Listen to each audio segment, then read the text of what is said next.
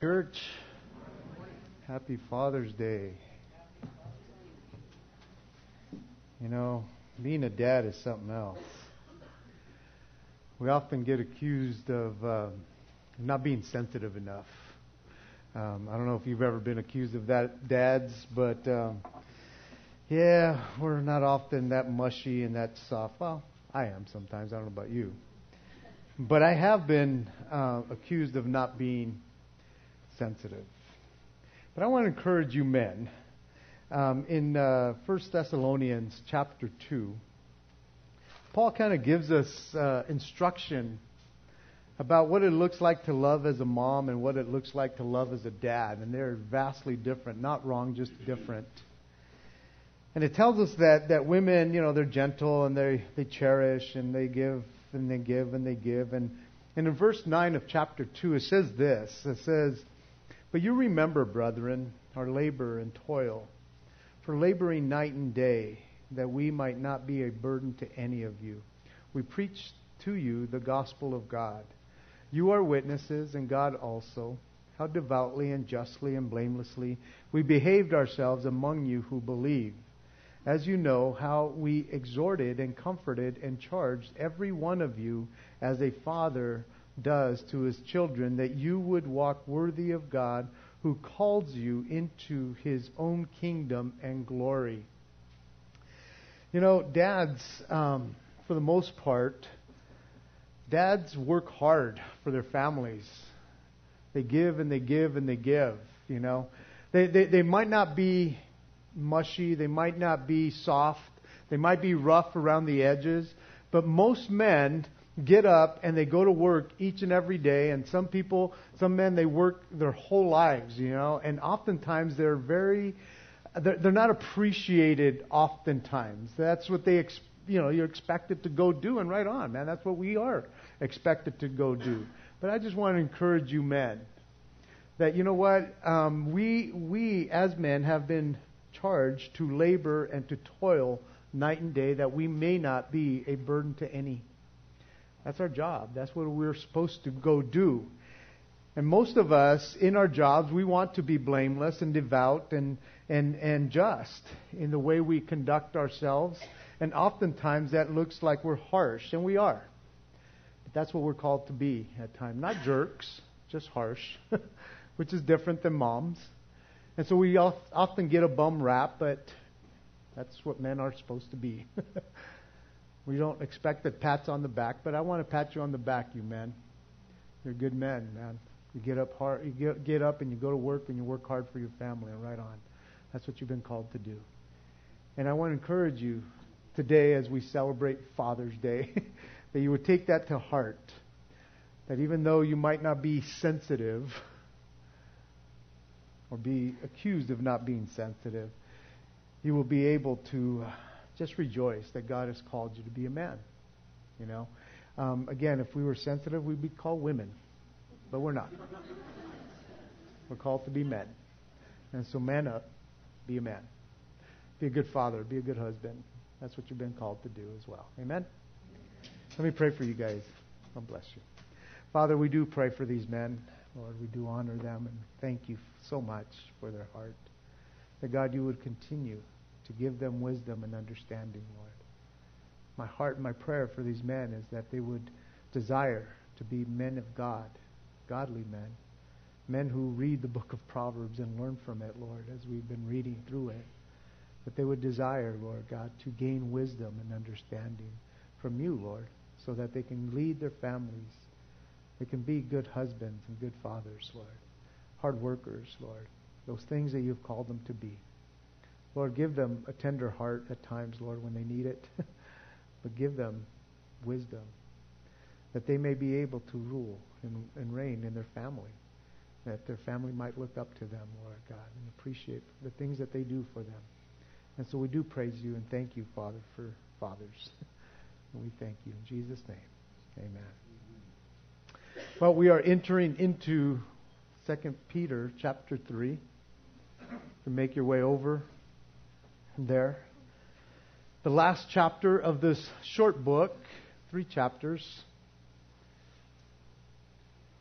But it certainly isn't the last study of this last chapter. We have at least two more studies left in this chapter, in this amazing book. Um, again, Peter has been giving us instruction. He's been giving us direction. He's been giving us warning in this book. And he really doesn't ease up. He continues to, to take that into this chapter as well. And so I encourage you to read on ahead. But as I was thinking about what we're going to be talking about today, I thought about time. Time is, is something that we all want more of.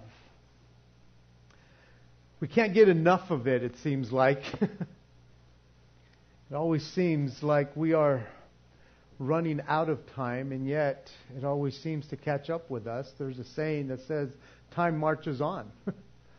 it continues to, to move on. No matter what is happening in our lives, time marches on. I've heard it said that there was a, a little boy who threw his clock out the window just to see time fly. and even though time flies at times, there's another phrase that it says that it seemed like time stood still. It really doesn't. time never stands still. But there are situations in our lives where it often feels like you're in this surreal kind of time. That everything's going slow motion. That things are just like not moving. And depending on the situation and what you're facing, sometimes it seems like that, but it's never the case time always moves on. It doesn't stand still for anyone. It doesn't wait for anyone. If time is of the essence, then why is it that we waste so much time? time is always ticking away. And if you're not on time, you're late. One of the interesting things about time is that in this world, everything seems to be about time. Even before there was watches and even before there was clocks, there was always a way to measure or to to figure out what time is it. You know, whether it was sundials or the sun or however it was that people to- told time, there was there's always been a way to tell time in that sense. And I'm sure that from the very beginning of time, parents still had to tell their kids it's time for bed. Now, even though God set time into motion as far as we understand time, and everything runs on time, God is not subject to time. He is above time. He is out of time in that sense. As far as what time is to us, in other words, God doesn't wear a watch and He doesn't look at a clock. He doesn't have a clock in His throne room of grace there figuring out, well, what time is it? He never has to worry about those kinds of things. He is not governed by time, nor is he restrained by time in any way, shape, or form. He sees it from beginning to end. Somehow he already knows it all. At the same time, he knows it all.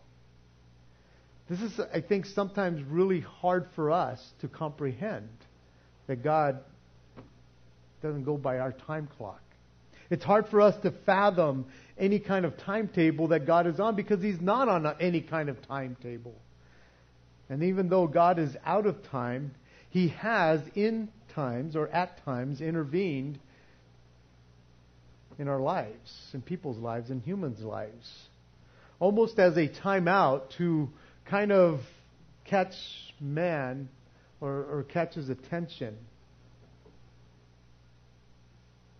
to let us know that everything goes according to His timetable, not ours.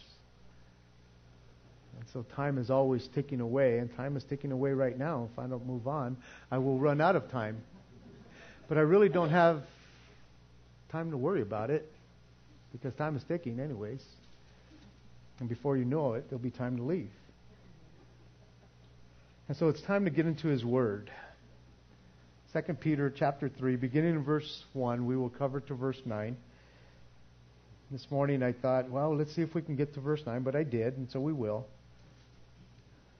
Verse 1 Beloved, I now write to you this second epistle in both of which I stir up your pure minds by way of reminder, that you may be mindful of the words which were spoken before by the holy prophets and the commandment of us, the apostles of the Lord and Savior, knowing this first, that scoffers will come in the last days, walking according to their own lusts, and saying, Where is the promise of his coming?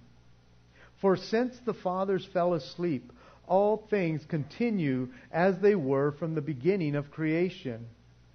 For this they wilfully forget that by the word of God the heavens were of old, and the earth standing out of water and in the water, by which the world that then existed perished, being flooded by, with water. But the heavens and the earth, which are now preserved, by the same word are reserved for fire until the day of judgment and perdition of ungodly men. But, beloved, do not forget this one thing that with the Lord one day is as a thousand years, and a thousand years as one day. The Lord is not slack concerning his promises, as some count slackness, but is long suffering towards us not willing that any should perish, but that all should come to repentance. Going back to verse 1. Peter, as he's writing, and as he gets to the end of his letter here, as he gets to another paragraph, which is our first chapter, or our last chapter, the first verse here, he starts off by saying, Beloved calling his dear Christian brothers and sisters beloved, an endearing term, one that, that meant that they were much loved, that they were close to his heart. And I like the fact that throughout the letters of the New Testament, the word beloved is used oftentimes. Many times it is, it is used, showing the tenderness and love from these apostles that are writing. Again, men aren't normally tender and loving in that sense, but we get a picture that in the New Testament there is to be this love because Christ is love.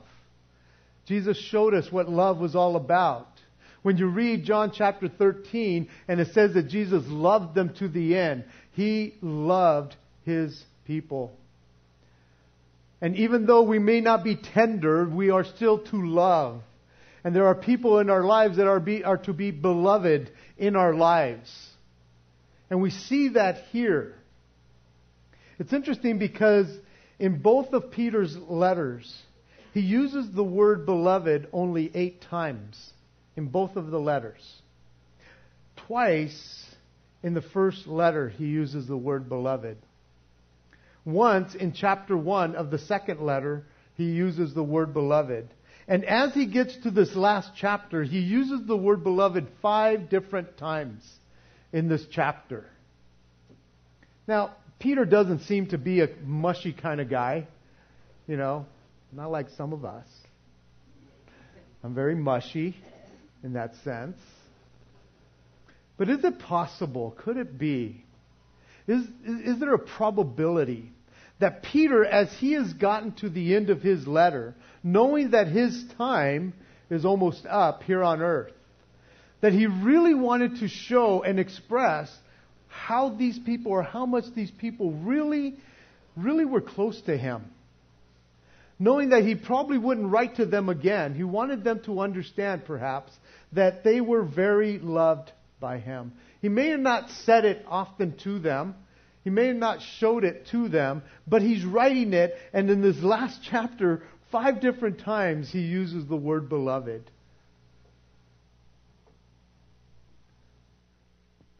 As Peter has already shared with us in chapter 1, he, he told us in chapter 1 that he would not stop remembering or reminding us, his readers, even us, of the things that God has already shared with him and told him. That he would be continuing to encourage those he's writing to, and he would continue to warn the readers. He wasn't going to stop. He wasn't going to ease up. And as he's finishing up this letter at the end, he once again wants to stir up the pure minds by way of reminders. He's going to remind us once again.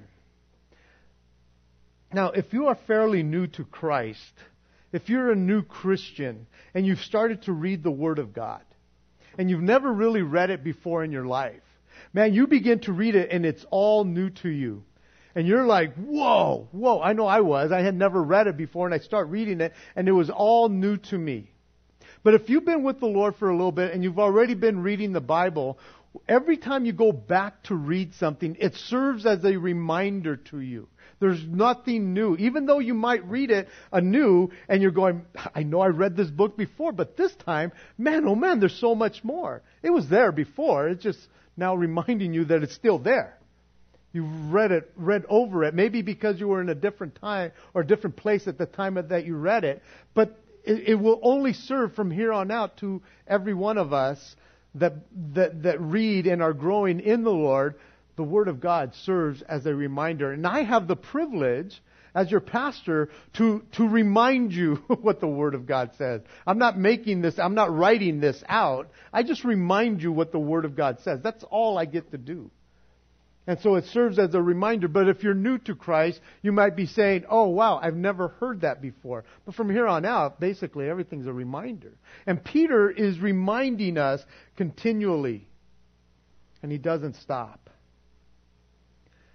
The words pure mind in first, uh, pure minds in fir- verse 1 there does not mean clean minds, that we have clean minds.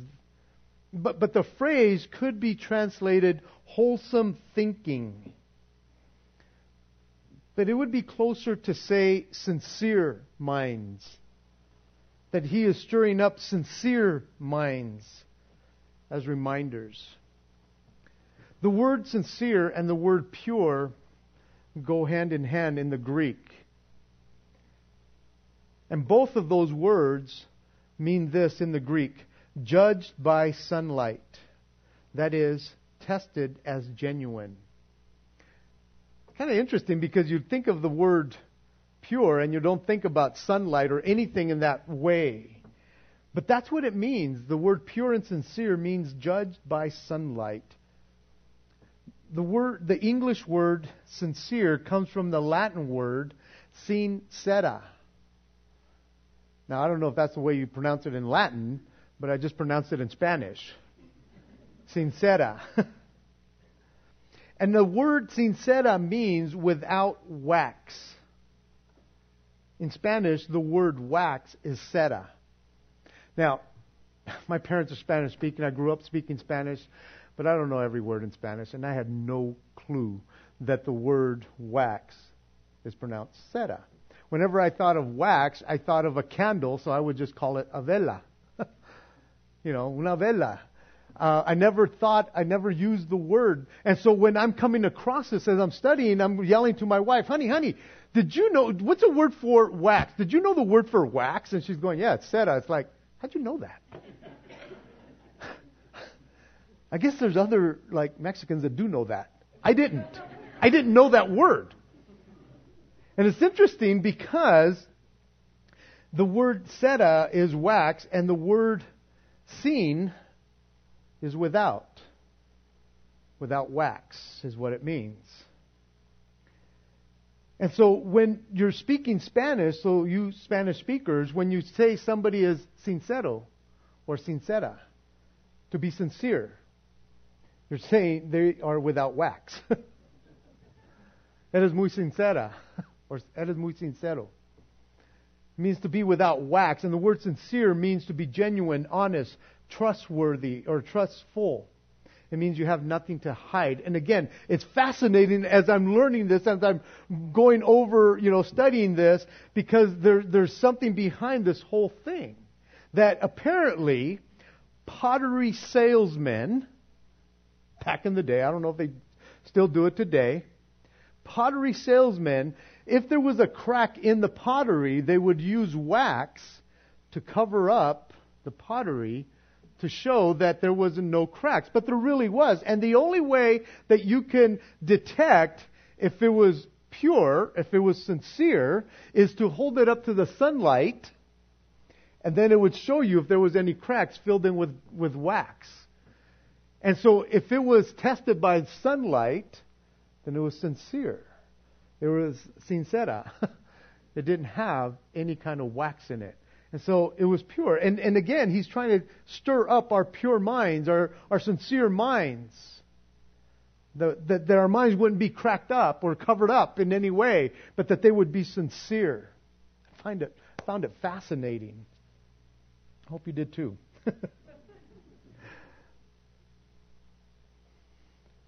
but Peter's aim was to stimulate the wholesome thinking of our minds by refreshing our memories. See, nothing has changed since he wrote this. He wants our memories to be stirred up continuously, reminding us what he's been reminding the people, even that he wrote to. He's reminding us today to have these mindful, these, these sincere mind, the sincere mind that nothing has changed from back then. He says that you would be mindful of the words that were spoken by the holy prophets and the command of us, the apostles. That the words that the prophets and the apostles would be on the forefront of, of our minds, not in the back of our minds in that sense.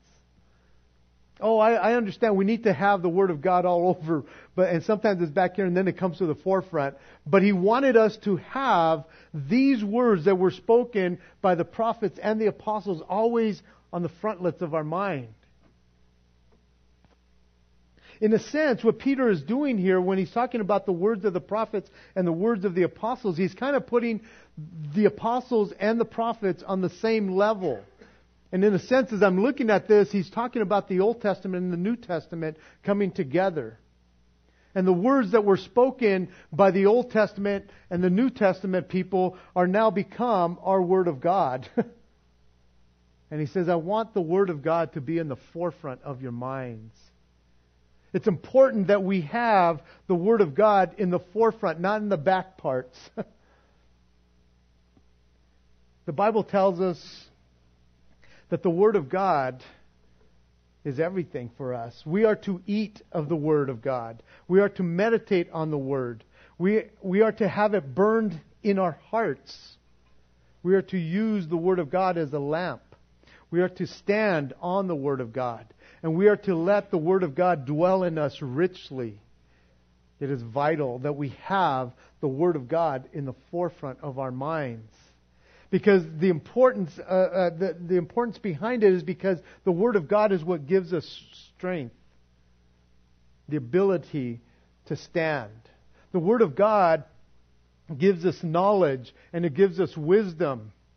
Again, as we're going through the book of Proverbs, it is the book of wisdom. And if we're reading it on a regular basis, and if you, you're going along with us this year, it should be the sixth time that you are now reading the book of Proverbs. And how much wisdom are you gaining because you're in the book of Proverbs? See, that's what the Word of God is for us. As we're reading it daily, it gives us the knowledge and the wisdom and the understanding and the strength to, to, to move forward because the Word of God gives us the perspective, God's perspective on this world. It tells us the things of the world, the things that we need to battle out in the world. It shows us also not only God's perspective of the world, but it also shows us as men who we really are. And that we are in need of a Savior. See, the Word of God shows us both sides of man. It shows us the good and the evil of man. It shows us the love and the hate. It shows us the pride and the humility of man. It gives us everything. The things that we are to remember are for our benefit. For the battles that we have to face day in and day out in the world. So the Word of God needs to be in the forefront of our minds to, to, to battle this life that we have to battle in. We're not to suppress it uh, and put it behind us back here. We're to, to put it in the forefront. We're not to forget the Word of God. The words that we are to be mindful of are to be used as our weapon of choice. You see, if you were going out to battle, if you're going out to war, you, you, you want to have your weapon ready. In Ephesians chapter 6, it says that the only offensive thing that we have when it talks about the armor of God is the, the, the, the sword of the Spirit, which is the Word of God. That is our weapon.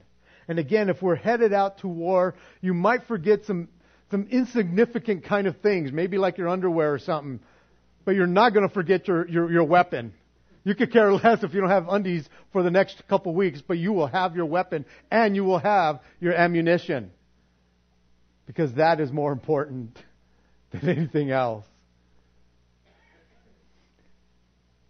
You're not going to forget the most important thing when you go off to battle. And that's what Peter is saying here that you are to be mindful of these words that were spoken by the prophets, that were spoken by the apostles, because that is what is going to keep us alive.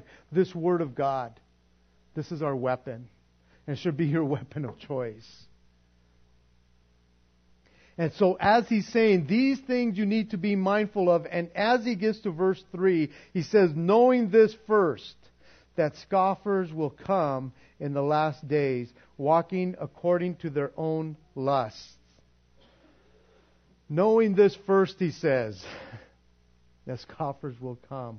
Along with being mindful of the words spoken by the prophets and the apostles, keeping those things in mind, he also says, but keep this in mind scoffers will come.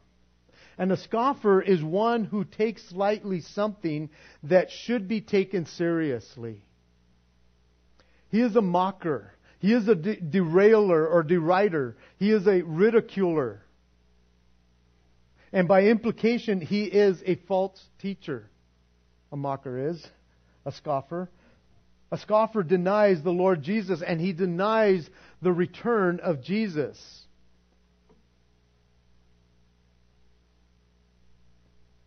Jesus said that in the last days, mockers, scoffers will come on the scene. Paul warned us of them as well. And Peter is telling us don't forget this. we should not be surprised when scoffers scoff. That's what he's telling us here. Don't be surprised at these guys, knowing this first, that scoffers will come on the scene. They will be there. You see, scoffers scoff because they're doing exactly what they are told to do by the world to scoff. And so, too many Christians, I think, we get bent out of shape when the world is doing their thing. And I'm here to encourage you don't be shocked, don't be surprised when scoffers scoff or mockers mock, because that is what they're told to do. That is what's in them. We're not to get into the flesh with them when they're scoffing. We need to be able to have thick skin as Christians. Why? Because we're being reminded by the Word of God that scoffers will come. You shouldn't be surprised that they will do that. I'm not saying that we need to like scoffers that scoff. I'm not saying that we need to put up with them. There's times to debate them and battle them, but don't be surprised about them. That is what they're supposed to be doing. They're supposed to be scoffing. We shouldn't be shocked. We've been told about this. This is why it's important to know the Word of God so that we're reminded of this stuff. So whenever somebody is mocking, whenever somebody is scoffing, that you're not like, oh my gosh, I can't believe that. It's like, wait a minute, God's told us already through His Word that they would be doing this. This is what Romans 12, 19 says. Beloved, do not avenge yourselves but rather give place to wrath. For it is written, Vengeance is mine, I will repay, says the Lord. See, God's a big boy. he could, he could handle scoffers. He could handle mockers. Why? Because he knows that that's what they're going to do. And he says, hey, don't worry about it. I'll take care of them. Again, there's times when, when we will confront them. And I'm not here to make light of what the world does. I just know what the world is supposed to be doing. I've read the book. I'm not shocked by them. I'm not shocked when, when, when scoffers come against the church. I'm not, I'm, I, I'm not shocked or surprised when they mock Jesus and they come against him and they make movies against him. I'm not shocked by all that stuff. Do I like it? No. But I am not the one that will repay them. God will. God is the one that will take care of it in the end. You see, they will do what they will do. I just need to be mindful of what the world does and not be scared of the world, not be shocked by the world. You see, God has all the power, and God will not be made a mockery of. Nobody can make a mockery of God. You see, here they might mock him day in and day out, but when we all stand before the judgment seat of God, guess what? Nobody's going to mock God. He will have the last say. Final. Punto. Done. A lot of Spanish lingo today. He will repay. I don't have to worry about that. I don't have to worry that, that these people are coming against God. I, I, I know who God is. I know His power. And I'm not afraid of what the world can do to us. Because they will not suppress the church. It will continue to grow. And so when scoffers scoff and mockers mock, they are doing what they are supposed to do. Because they are walking after or according to their own lusts and desires. In the examples that we saw last week, Moses had, or not Moses, Noah had his scoffers. For 120 years, he was building an ark, and people were coming against him the whole time, and he continued to be a preacher of righteousness. I'm sure his heart went out to these people, but they continued to mock. He continued to share. That's all he could do. And when it was time, he walked into the boat and God closed the door and God dealt with the mockers. When we, when we uh, learned about Sodom and Gomorrah, there was mockers there. when the angels came on the scene, they kept, they continued to mock. God gave them time. We had Abraham out, outside the city praying for this place, and they continued to mock. And judgment came. I'm sure they were they were laughing about the fire and brimstone if the angels told them, hey, judgment is coming, or if Lot kind of warned them, it's like, yeah, you crazy little Christian, you. Jesus said that scoffers would come. He had his own scoffers in his day. And there is no difference today. We continue to have scoffers. And why do scoffers scoff and mockers mock? I believe, because they want to continue in their sin. You see, if they know the Word of God, they're either going to conform to the Word of God or they will mock the Word of God. And they mock the Word of God so they don't have to feel the responsibility of having been convicted by the Word of God. And so they make fun of it. They make fun of His people because they don't want the responsibility. And oftentimes, they're not serious about hell and about judgment. It, it, reminds me of that song. I, I, don't remember the name of it, but it said something like that, that he didn't believe that there was any heaven, but he prayed there wasn't no hell. And it's almost like, man, people know that there's a judgment coming, but man, they make fun of it and they'll, they'll do whatever they can to suppress that. And they will make fun of everything else because they don't want to get serious. And so from verses 4 through 7, they, they, they are mocking, saying, Where is the promise of his coming? For from uh, since the fathers fell asleep, all things continue as they were from the beginning of creation. For this they willfully forget. For this they willfully forget.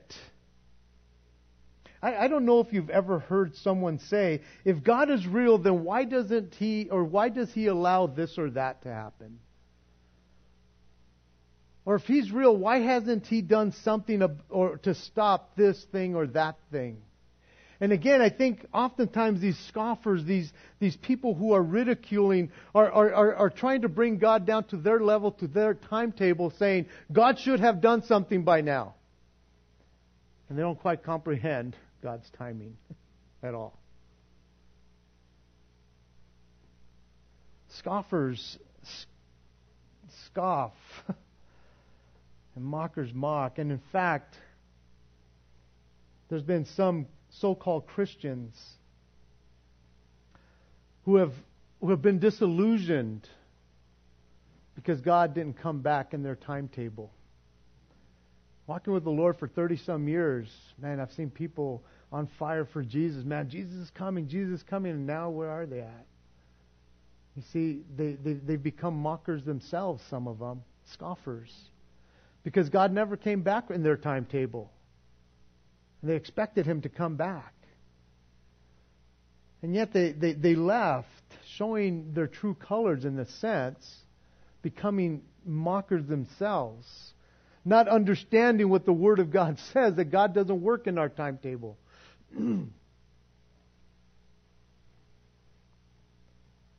these mockers, these, these scoffers, they, they laugh at Christians because they've been saying that Jesus is coming for hundreds, even thousands of years, and yet Christians are still here. and so they continue to mock. Those who scoff say things like, well, nothing cataclysmic has happened all over the world at one time, so if it hasn't happened in the past, it's never going to happen in the future. And just because scoffers will scoff that things will not happen in the future doesn't mean that it's true. I will believe what the Word of God says instead of anything that a scoffer says. Just ask past scoffers who have been judged already. Those who, who scoffed at Noah. I don't think they're scoffing anymore. Those from Sodom and Gomorrah, they're not scoffing. But it says that they willfully forget. These, these scoffers, they go back to the forefathers saying that nothing has happened from the beginning of creation. And they willfully forget that there was a flood. that it really did happen. But they'll put that and suppress that. They forget that God, the Creator, is also God the judge. And He will judge. And the amazing contrast that I saw here as, as I was reading this portion here is that scoffers willfully forget, and yet believers are to be mindful and always remembering. And Peter reminds us about how God created the waters and how he used the waters for judgment. And God has also created fire. And he has reserved the earth for judgment with fire. We'll look at that a little bit more next week. But God has used fire in, in judgment in the past. Again, we looked at it at, in Sodom and Gomorrah. He used fire and brimstone to destroy this place. We see that one of his prophets, the prophet Elijah, loved to play with fire. and he called fire down from heaven. When, when he challenged the prophets of Baal. And he called fire down from heaven so that it, it lit up his sacrifice and burned it to a crisp. He wasn't afraid to call fire down from heaven. And, and that was in, in, in uh, 2 Kings chapter, chapter 18, but in or 1 Kings chapter 18, 2 Kings 1, there was another time that that one of the kings was sending out his people to go inquire of another prophet of Baal and Elijah says, What? Isn't there a prophet here in Israel that you can consult with? And he sends these guys back and says, Hey, tell that king, man, that he's going to die, that this sickness will be of death. And so when that king says, well, go bring, bring this man of God, it must, it's Elijah, go bring him back. And so he sends a captain with 50. And Elijah is up on a, on a mountain or a little hill up there, and the guy says, hey, Elijah, man of God, come down and go with us. He says, hey, if I'm a man of God, let fire come down and consume you and the 50. Bam, it happens. So he sends another 50, another captain with 50, and the guy says, Hey, man of God, come on down. He says, Hey, if I'm a man of God, let fire fall, down from heaven and consume you guys. Bam, it happened. The second time. The third captain that goes with, with the 50 says, um, Can you spare my life? I know that, man, you can call fire down from heaven. The king just wants to talk to you. Why don't you come on down? Please regard my life. See, God's not afraid of playing with fire, man. He is the all consuming fire, and He is not to be trifled with. Just like the scoffers of old, there are scoffers today who laugh at the judgment to come, who make fun of you and I, you know, as Christians. You bunch of nuts, you bunch of loonies. You guys are crazy. You believe all this stuff that the Bible says that judgment is coming. And yet, these same scoffers today have their own prophets of doom. They're scientists, they're professors, they're politicians who say that man is capable of destroying this earth. And man is not capable of destroying this earth. He cannot destroy this earth. Man cannot. Oh, we might mess up certain parts of it. but only God can destroy this earth. He's the only one that has that kind of power. And these scientists and prophets and even politicians have their own religion of global warming, thinking that man is that powerful. And they don't. They can't. Listen, if the Bible says that the heavens and the earth are preserved by fire, I will take that to the bank and you can take that to the bank. It will not ha- if it doesn't happen in our timing, it will happen because God holds his word above his name verses 9, 8 and 9, where it says, But beloved, do not forget this one thing, that with the Lord one day is as a thousand years, and a thousand years as one day. The Lord is not slack concerning his promise, as some count slackness, but is long suffering towards us, not willing that any should perish, but that all should come to repentance. Once again, Peter appeals to his readers to remember, to be mindful, to not forget. Don't be like the scoffers who willfully forget. No, keep this in the forefront of your mind. In essence, Peter is wanting the believers to understand that God's timing is not like our timing. Here he's quoting Psalm 90, verse 4, where it says, For a thousand years in your sight are like yesterday when it is past, and like a watch in the night.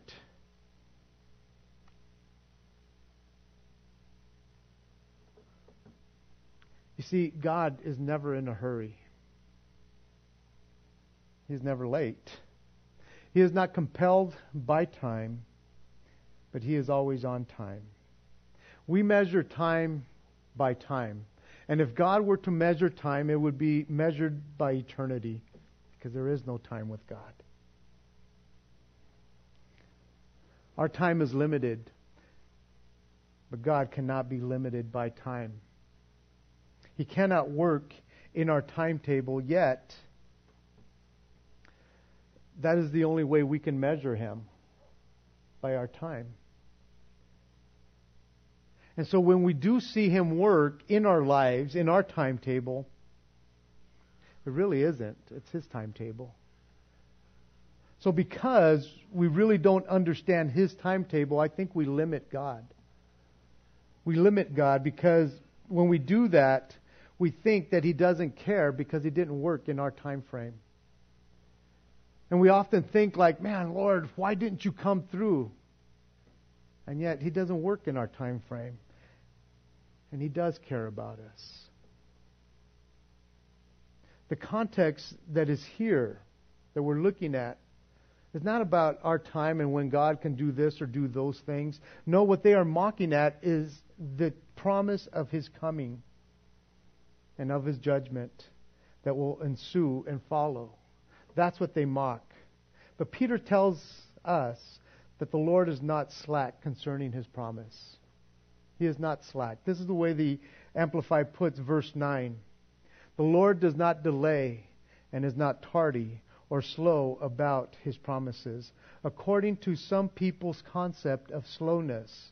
But he is long suffering, extraordinarily patient towards you, not desiring that any should perish, but that all should turn to repentance. We judge God by our timetable. But time is not of the essence with God. People misinterpret long suffering, the long suffering of God with slackness or Him being late or Him not being able to come through. But that couldn't be further from the truth. You see, His long suffering is for our salvation, as it says in verse 15 of this chapter, because He's not willing that any should perish. We don't preach or teach universal salvation here. We understand that not everybody will be saved, but God does not will or does not want anybody to perish. But He knows that they will. Now, false teachers will give you that. They will say that, no, no, everybody will be in. It's like, that's a lie. It's not true. Even though God doesn't want any to perish, He knows that not all, in fact most, will not come to him. Jesus said this in Matthew 7:13 and 14, "Enter by the narrow gate, for wide is the gate and broad is the way that leads to destruction, and there are many who go by it. Because narrow is the gate and difficult is the way which leads to life, and there are few who find it." Many of us are grateful for salvation but it was only because of his long suffering. You see, if he would have come 35 years ago, I wouldn't have been saved. I would have been doomed. And yet, because of his long sufferings, I got saved. And many of you in that time frame have, got, have gotten saved. Many of you a year ago, if you would have come, come a year ago, you wouldn't have been here. You wouldn't have been saved. And so he continues to be long suffering. We, we, we don't know what his time frame is, but we are living in the last days. And people will continue to scoff and they will continue to mock. But they've been doing that for 2,000 years. But we are 2,000 years closer than we were when the promise was said here with Peter. And I will stand with the prophets and I will stand with the apostles. I will not believe what these mockers and these scoffers say. because I know what the Word of God says that the Lord is not slack concerning His promise. He is not slack. He will come through all the time. His long suffering produces salvation, not just for me, but for those who have already come to Him. And His long suffering today is being offered for you for salvation. If you want it, it's there. We're going to have people up here in a little while as we sing the last song. If you need that salvation, He's been waiting for you. He's been long suffering for you so that you can come and know Him. Let's stand as we close in prayer. Father in heaven, as we do come before you, we truly, Lord God, just want to bless you and thank you, Lord, for your righteousness, for your promise, Lord God, that you will come back one day, Lord. Father, I know that for you, Lord God, it's only been a couple of days. Lord, there's there's no slack in, in you at all, Lord, as some men some men count slackness. You're so merciful. Your grace is abounding. That you're so long suffering that you will wait for others to come. And Father, I do pray that if there's anybody here this morning that needs sal- salvation, that this morning they would understand how much you've been waiting for them that they might come to you. And so, Lord, please, I ask that you would do that work right now. And I just want to give you that opportunity this morning as you, as Christians, are praying right now. If there's anybody here that needs salvation, God has been waiting for you. He brought you here today so that today you can receive Him. He's long suffering. He will wait. But nobody's promised tomorrow. And so maybe today is the day of salvation for you. Well, I know that. and so if that's you, is there anybody here who will just raise your hand and say, I, I need salvation today? God has been waiting for me. Is there anybody? I want to give you that opportunity. I don't want to rush through this because God doesn't mind waiting. Is there anyone? Father, then with that, I just want to praise you and thank you, Lord God, for these who, who know you. And I pray that, God, they would be mindful of the things that, that your word says, reminding them, Lord God, that, Lord, you are patient, you're good, you waited for them. Lord, that they would be mindful of the, of the world, that they would be out there, Lord God, ministering to those who are scoffers and mockers, that they would be able to minister to them that they too might come to know you because you're long suffering even to, towards them. and we thank you and praise you. In Jesus' name, amen. God bless.